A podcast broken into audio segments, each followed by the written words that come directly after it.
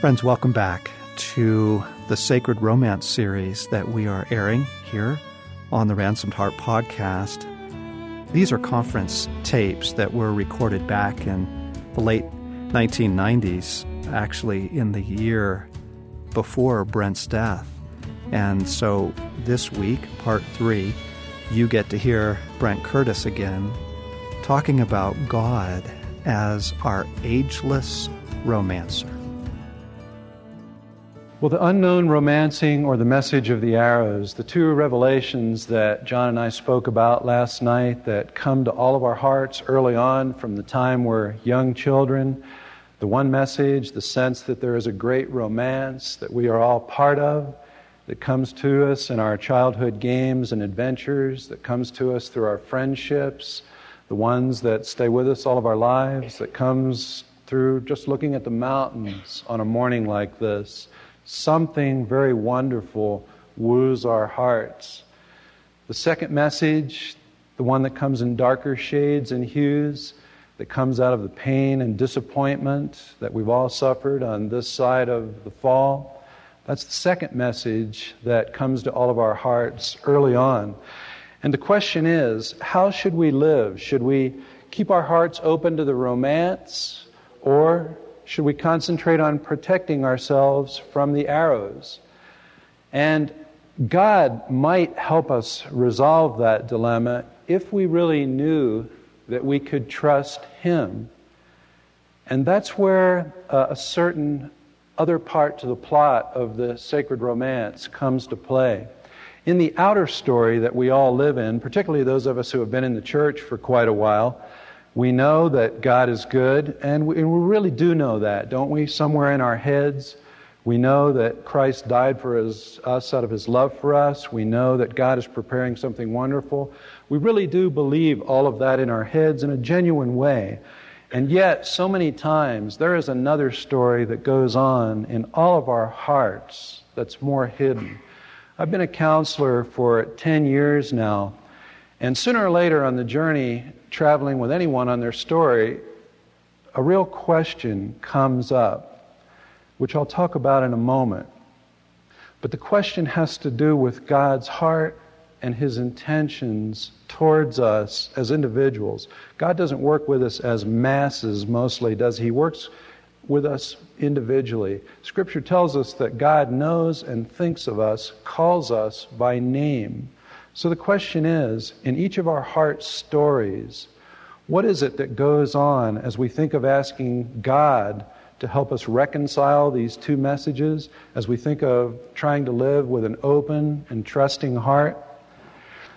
As uh, I mentioned last night, I started out life in New Jersey on the farm where I talked about the creek side. When we were eight years old, my stepdad got a job at Texas A&M University down in College Station so we moved down there, got on my first plane ever. Back then, they were prop planes, believe it or not. Gosh, so old these days.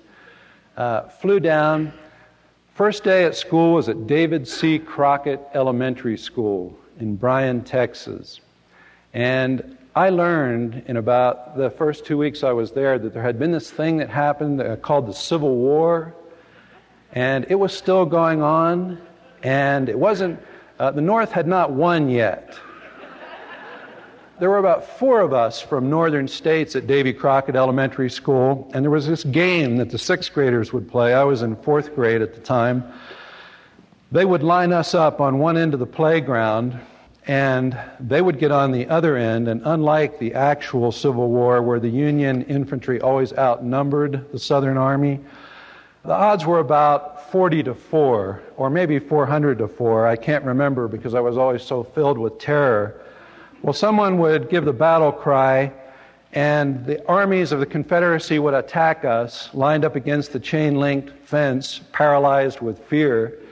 They would capture us and take us to this large mulch pile surrounded by chicken wire, where one of the sixth graders, a boy, I still remember his name and his face, Jimmy, and uh, even though he was in sixth grade, I would guess that he weighed about 150 or 60 pounds, a real big kid.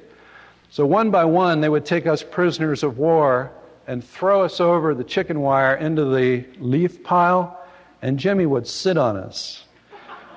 And once you got thrown in and Jimmy sat on you, you disappeared. I mean, you no longer were in view of teachers, parents, other students. You were just down there somewhere. One day, my one friend uh, named Terry from Ohio got thrown in, and Jimmy sat on him so long, I was just afraid Terry was dead. And I finally yelled out, Let him up, he's going to die. So Jimmy got up and, with the best bad guy smile, said, Okay, you come in and take his place. So my guards threw me in, and again, out of sheer terror, before I landed, I was up over the chicken wire and was gone. Ran to the other end of the playground, just hoping I could make it to the bell. The thing about that is, there never seemed to be any teachers on duty out on the playground, or maybe if they were, they were Confederate teachers. no one ever seemed to come to our rescue. And I just remember that fall just being filled with terror every day. And of course, all of us have stories like that, some much worse than this one. And going on for years when it involved family or peers or uh, long term relationships. And the seeming lack of rescue from these things and the fact that they're allowed to go on the way they do brings up a real question in our hearts about God's intention towards us. Sometimes we never deal with that question for years and years. We never let the light of day quite hit it, even long after we become Christians or begin a journey with God. We kind of cover the question up with rationalizations that let God off the hook, literally. It's easy to reason that Jimmy and those sixth graders were just bad. You know, they weren't raised in very good homes, that kind of thing. And of course, maybe that was even a little bit true that Jimmy had some problems at his home. But even so, the question that goes on in our hearts, underneath what we say we believe in our head, goes something like this God, do you really care for me? Do you really know what's going on in my life? Blaise Pascal in his Pensées says that the heart has its reasons that reason knows not of. And to really be taking our spiritual journey in any good way at all, we need to be listening to the things that our heart tells us about God, our fears of Him, our questions about Him. What's under that question, God, do you care for me, is all of our personal stories, isn't it? Often punctuated by the message of the arrows, parents who were sometimes emotionally absent, nights going to bed without any words or hugs ears that were too big, noses that were too small, others chosen for playground games while we stood there waiting to be shamed, hoping we wouldn't be last. And prayers about all of those things, at least the way we knew how to pray as children, seemingly met with silence.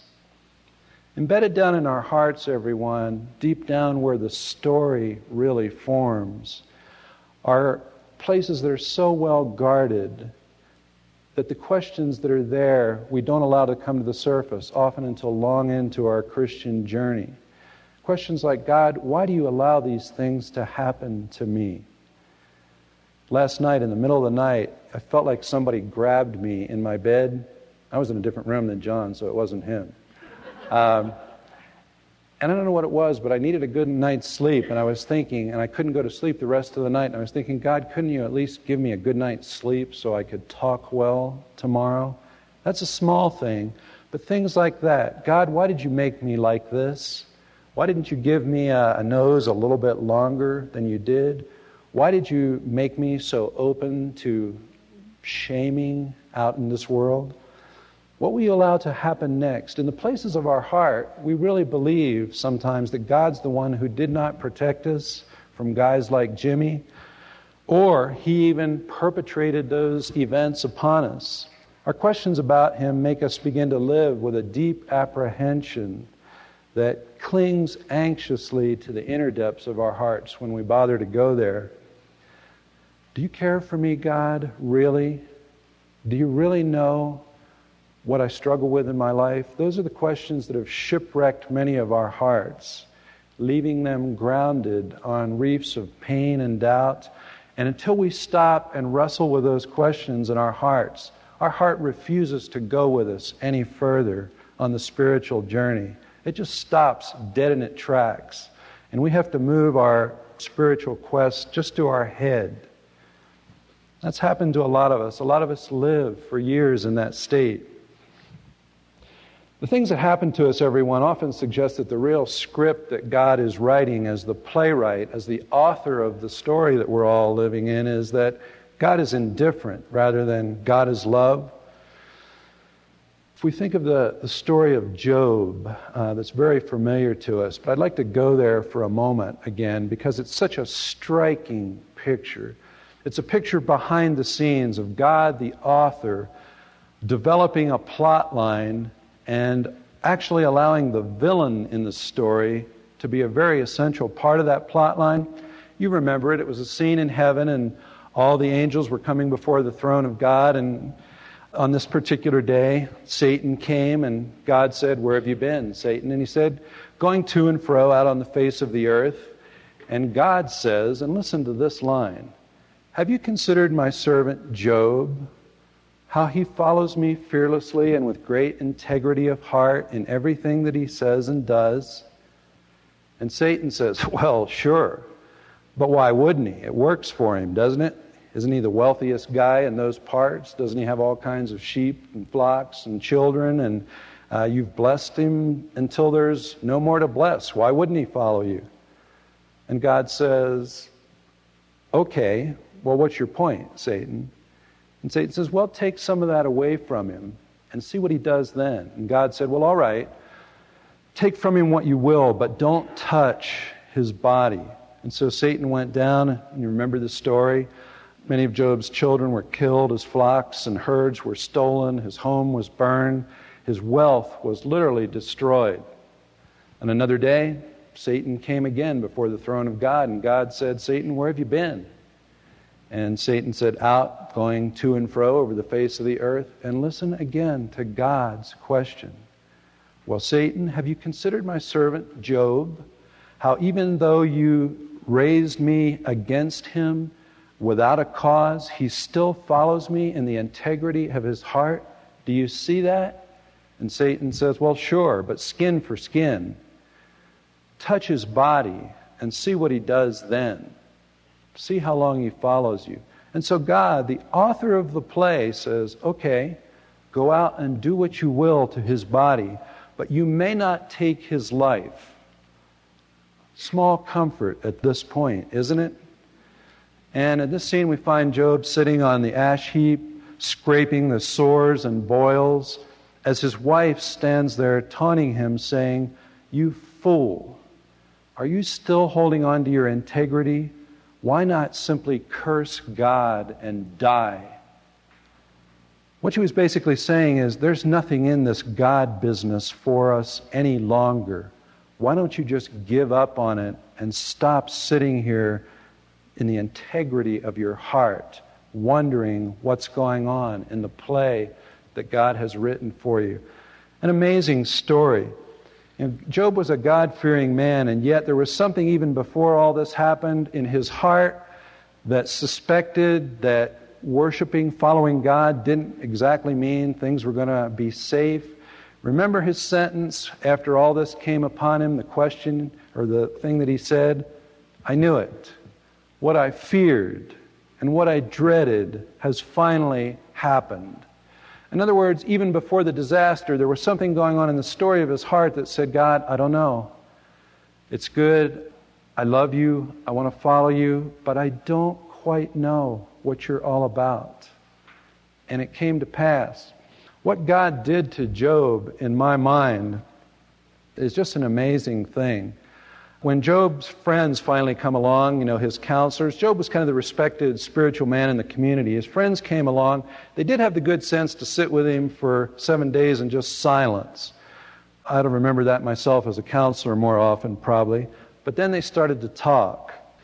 And basically, what they said was along this lines Eliphaz says, Job, you've been our man. You had this God business down pat. We were watching you to see how you did it.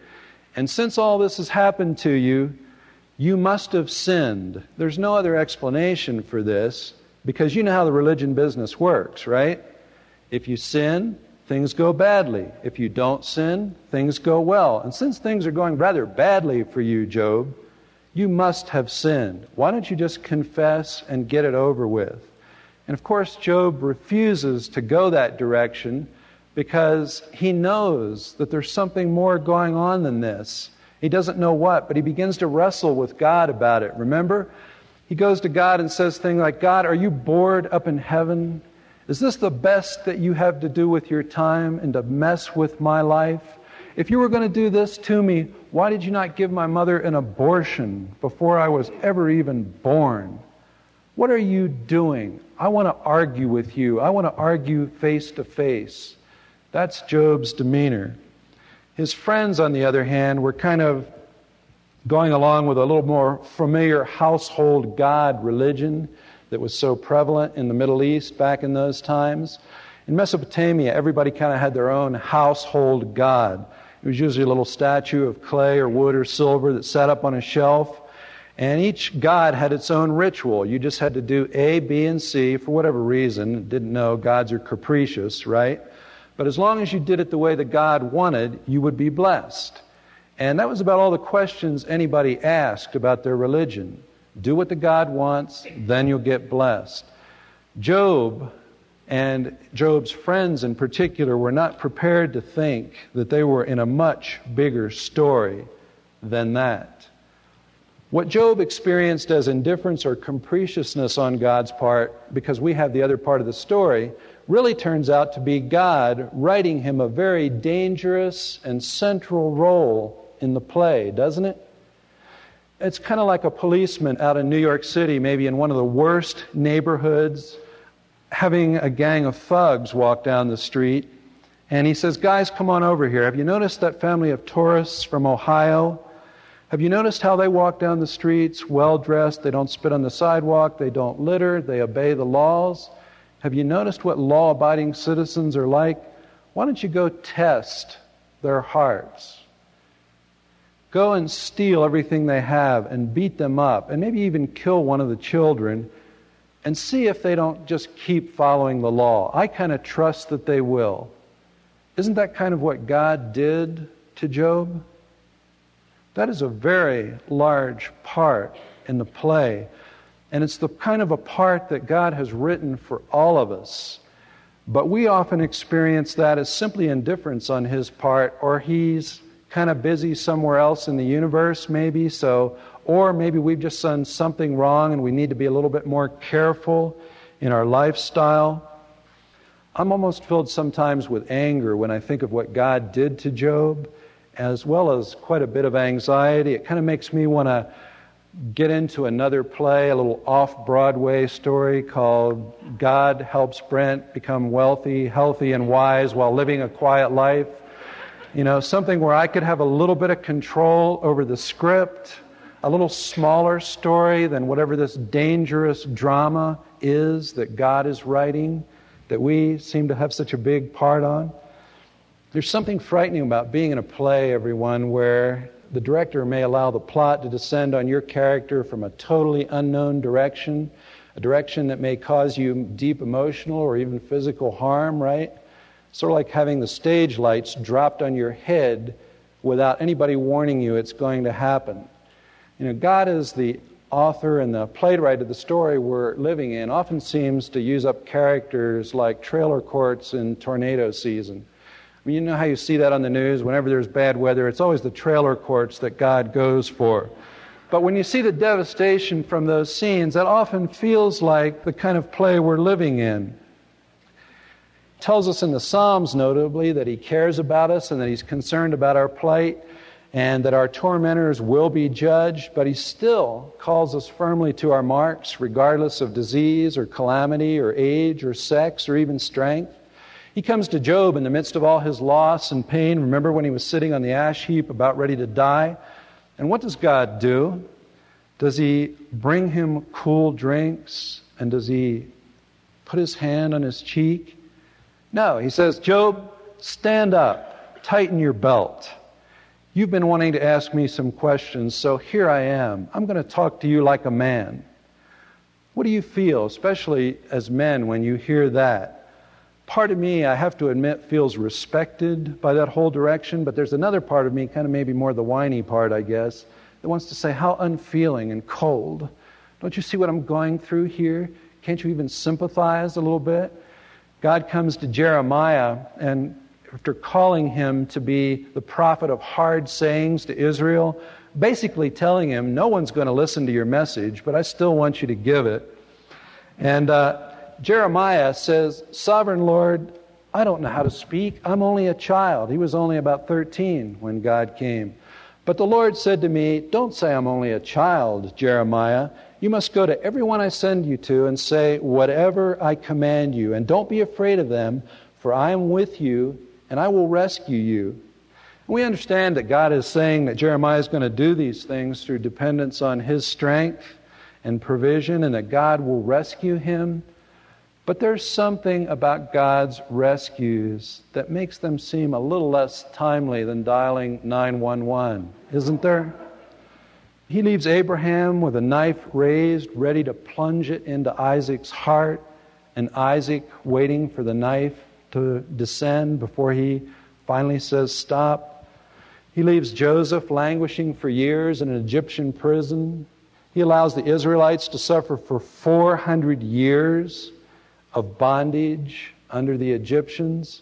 And the same Israelites backed against the Red Sea with Pharaoh's chariots thundering down on them.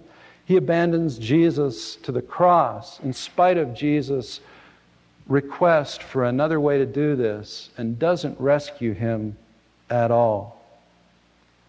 And then there is us who, along with the saints under heaven's very altar that Revelations gives us a picture of, even now groan under the weight of so many things gone wrong, waiting for that same Jesus to return and sweep us up with him in power and in glory.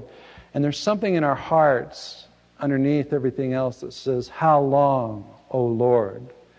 In fact, God calls us to battles where the deck appears to be stacked in favor of those who are his enemies and ours, just to increase the drama of the play. Remember the kind of military leader that God is?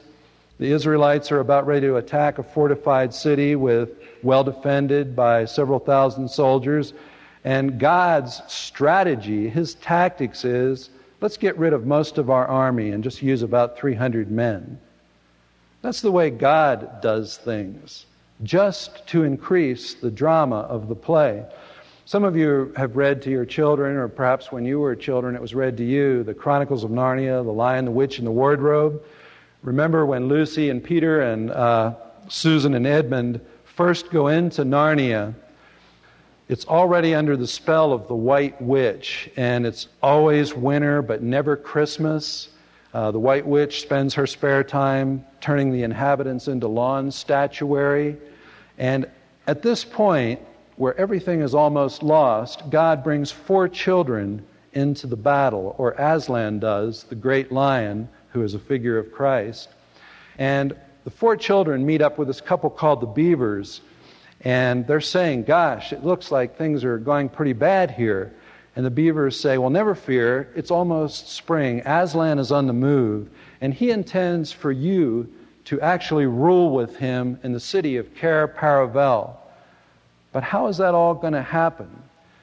And so the children are a little curious about this lion that they're going to be following and going to be serving, and they're asking the beavers about it. And the conversation goes like this Is he a man? asked Lucy. Aslan, a man? said Mr. Beaver sternly. Certainly not. I tell you, he's the king of the wood and the son of the great emperor beyond the sea. Don't you know who's the king of the beasts? Aslan is a lion, the lion, the great lion. Ooh, said Susan. I thought he was a man. Is he quite safe? I shall feel rather nervous about meeting a lion. That you will, dearie, and no mistake, said Mrs. Beaver. If there's anyone who can appear before Aslan without their knees knocking, they're either braver than most or just plain silly. Then he isn't safe? asked Lucy. Safe, said Mr. Beaver. Don't you hear what Mrs. Beaver is telling you? Who said anything about safe? Of course he isn't safe, but he's good. He's the king, I tell you. And that's such a powerful picture of God, the author of the story. He is not safe at all. When we were young, most of us loved adventure, but there's something about the unknown that draws us, which is why we like stories so much. But I like to leave the theater at the end of the play, knowing that the plot has kind of been resolved by the characters on the screen. I don't want to be dumped into a plot where the stakes are so life and death high, and God rarely, if ever, yells cut just as the dangerous or painful scene descends upon my character. No stunt double comes on the set to take our place. The director doesn't say, Brent, John, Sally, Mary, come on over to your trailer, have some lemonade. Let the stuntman handle this. He calls us firmly to our marks regardless and says, I believe in you. You can do it. Sometimes we wonder if God, as the hero of the play we're in, is ever going to show up to rescue us at all, don't we? My family, my boys uh, in particular, we all like home improvement. That's kind of our end of the day debrief. We sit there and watch uh, Tim and Jill do their man woman thing. And, you know, of course, there's the whole byplay of what's going on to make a home a good one behind the tool time show. But most of us would like to picture God, or at least I would sometimes like Al on Home Improvement. Does everybody know Al? He's Tim's workmate, and of course, Tim is always doing these blunders and electrocuting himself and wounding himself and gluing his head to tables. But Al wears these flannel shirts, has a very carefully trimmed beard, always has the proper tools laid out ahead of time, wears safety goggles, knows step by step exactly how the whole thing is going to proceed. Don't you wish God were kind of like that? But the way he actually feels sometimes is more kind of like, you know, Mel Gibson on the old Lethal Weapon movies, where he's diving off of seventh story balconies into swimming pools and looking back saying, Well, come on, Brent, aren't you coming? And my thought is, No. I'll watch and see how you make out first or like the old Raiders of the Lost Ark movies, you know, where we're kind of seduced in a good way. This is kind of neat to be part of this adventure, this heroic thing going on, and yet we find ourselves hung out over pits of snakes, wondering how it's all going to end. In fact, one of Satan's most powerful whisperings to us, I think, you all, is that we are expendable. Oh, well, sure, God may uh, care for us, God may think we're significant, but only in the way that Napoleon kind of thought the Grand Army was significant in the Russian invasion. As soon as things started going bad, he got in the carriage and went back to France, leaving the Grand Army to make its way back the best way it could. Marshal Ney, who kind of led that retreat, was one of my relatives. That's my claim to fame, a relative who led one of the most famous retreats in all of the history of the world to all of these charges that we bring before God, he's basically unrepentant, isn't he? Has God ever come to any of you all in the middle of the night and apologized for the things that he's brought into your life? I don't remember that, if it's ever happened.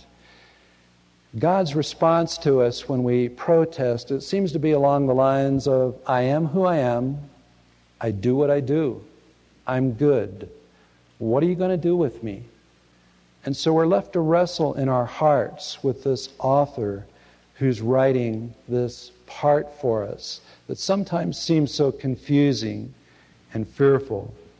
Ironically, at the end of his discussion with God, Job picks himself up and repents and says, Oh, I now I get it. God, now that you've shown up, I was foolish to have ever had doubts. And then an amazing thing, after Job has been arguing with him, wrestling with him through all of these chapters in the book, God goes to Job's friends who had been just espousing the kind of religious party line. If you do what God says, if you follow the ritual, if you play the game, things will go well. If you don't, they won't. He goes to them and says, You do not know me, and I am going to have my friend Job pray for you.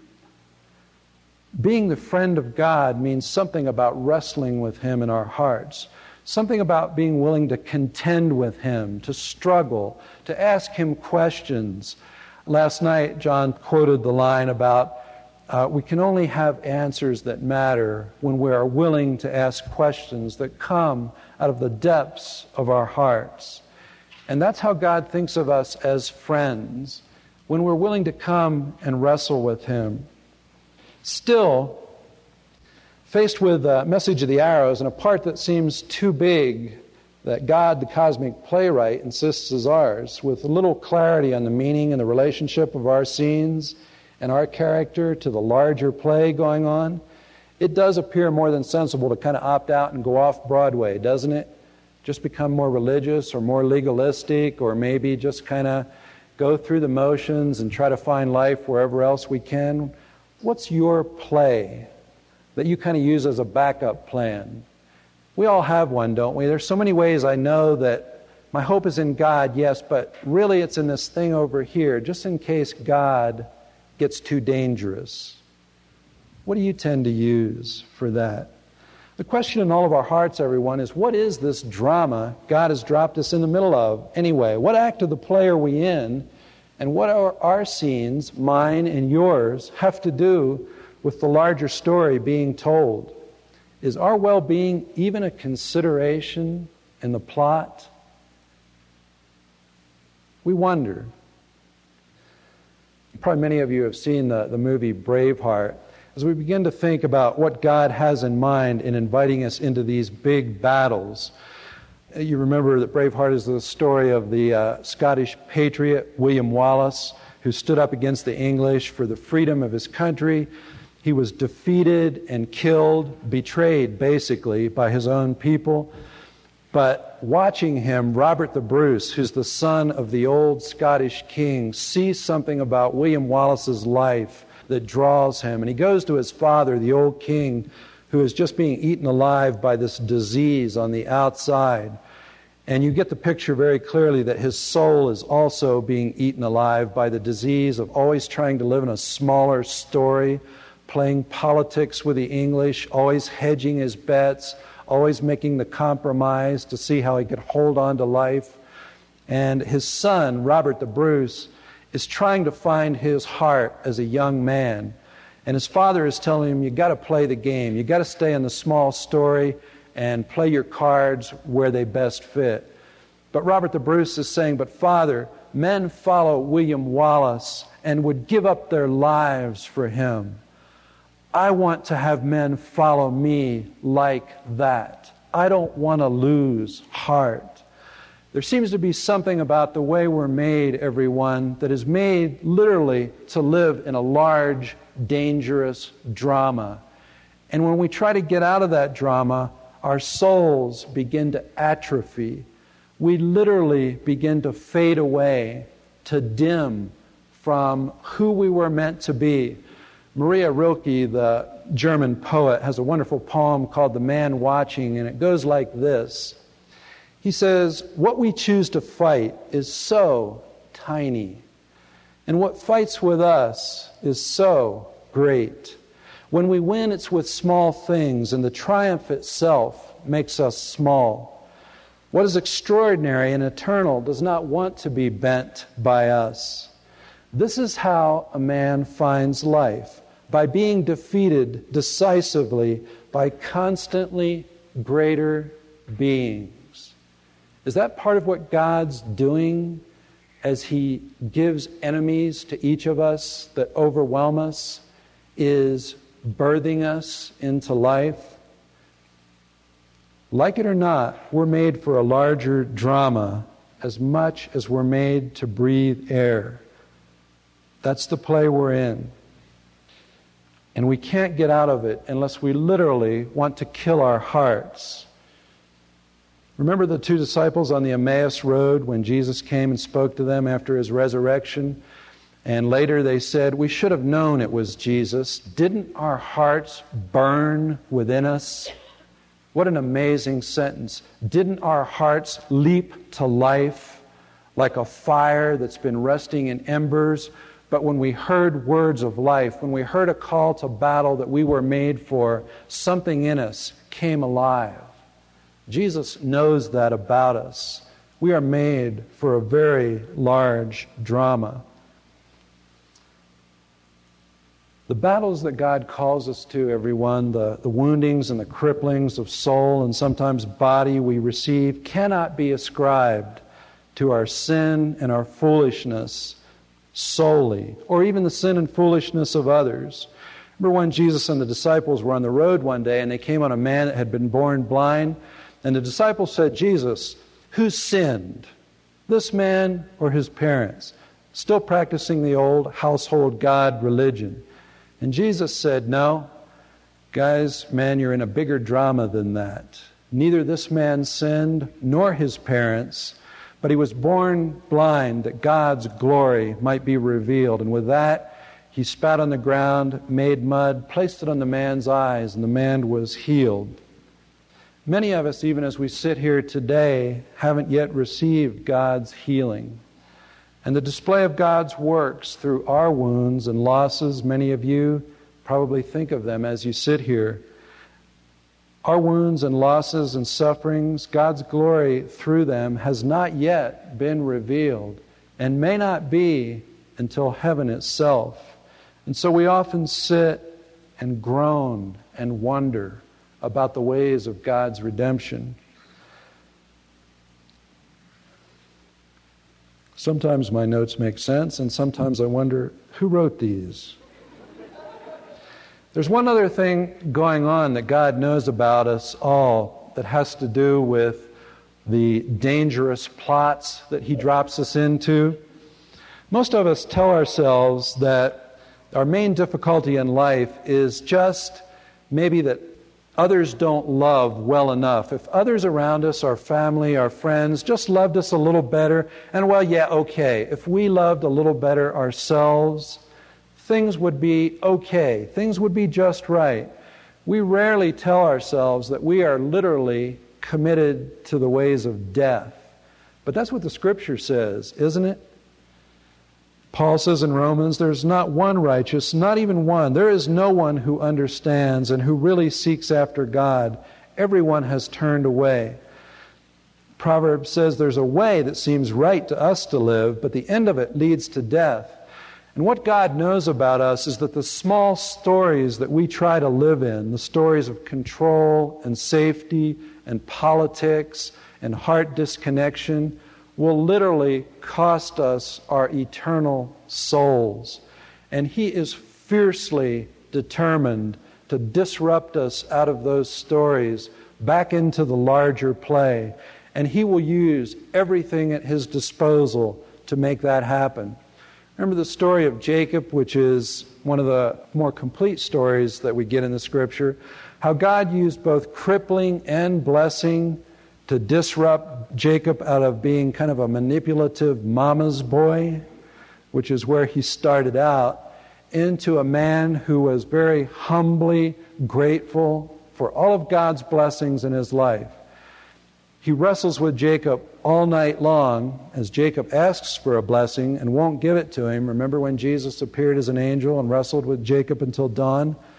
Then at dawn, he puts Jacob's hip out of joint just to show him, Jacob, I could have done this any time. And then he gives him the blessing. God is a very fierce Redeemer. Frederick Buechner has a, a, novel called The Son of Laughter that's really a, the, the story of Jacob. And I just want to end by reading a, a line from that book. Jacob is on his way home again now, back to the very place he started out again. He's just gone through the thing where his sons, Simeon and Levi, have killed Hamor and Shechem for the rape of their sister Dinah, took things into their own hands. And Jacob was going to have them sacrifice to cleanse his family of this sin. And God said, No, don't do that. Here, go get a red heifer and sacrifice her. So as he does that, Jacob is lamenting the hold that these small household gods, remember that Rachel brought with her on the trip, that even though they've been buried and left behind, that the gods still have a hold of their hearts. This way of doing things according to our own understanding, so maybe we can control life and God. He laments this, and he says this in an encouragement to his family to trust God, who he only knows by the name the fear. The unclean blood, Jacob speaking, no longer clung to our hands, but the small gods still clung to our hearts. They clung with silver fingers and fingerless hands of clay and baked and wood. Like rats, the gods gibbered in our hearts about the rich gifts they have for giving to us. The gods give rain, the swelling udder they give, and the sweet fig, and the plump ear of grain, and the ooze of oil. They give sons. To Laban they gave cunning. They gave their names as the fear at the Jabbok River refused to give me his when I asked it. And a God named is a God summoned. The fear comes when he comes. It is the fear who summons. The gods give in return for your gifts to them the strangled dove, the burnt ox, the first fruit. There are those who give them their firstborn, even the child bound to the altar for knifing, as Abraham bound Isaac, till the fear of his mercy bade the urine soaked old man unbind him. The fear gives to the empty handed, the empty hearted, as to me from the stone stair he gave both promise and blessing, and gave them also to Isaac before me, and to Abraham before Isaac. All of us wanderers only herdsmen and planters moving with the seasons as gales of dry sand move with the wind. And in return, it is only the heart's trust that the fear asks for. Trust Him, though you cannot see Him and He has no silver hand to hold. Trust Him, though you have no name to call Him by. Though out of the black night He leaps like a stranger to cripple and bless. Do you really care for me, God? Can we trust this stranger who leaps out upon us? Could it be that his glory and our well being really are part of the same script? If only we understood his heart more clearly. This was part three in our series on the sacred romance. And that was Brent Curtis that you were listening to, speaking about God and his wild ways of romancing us. We're going to continue this series on into the summer.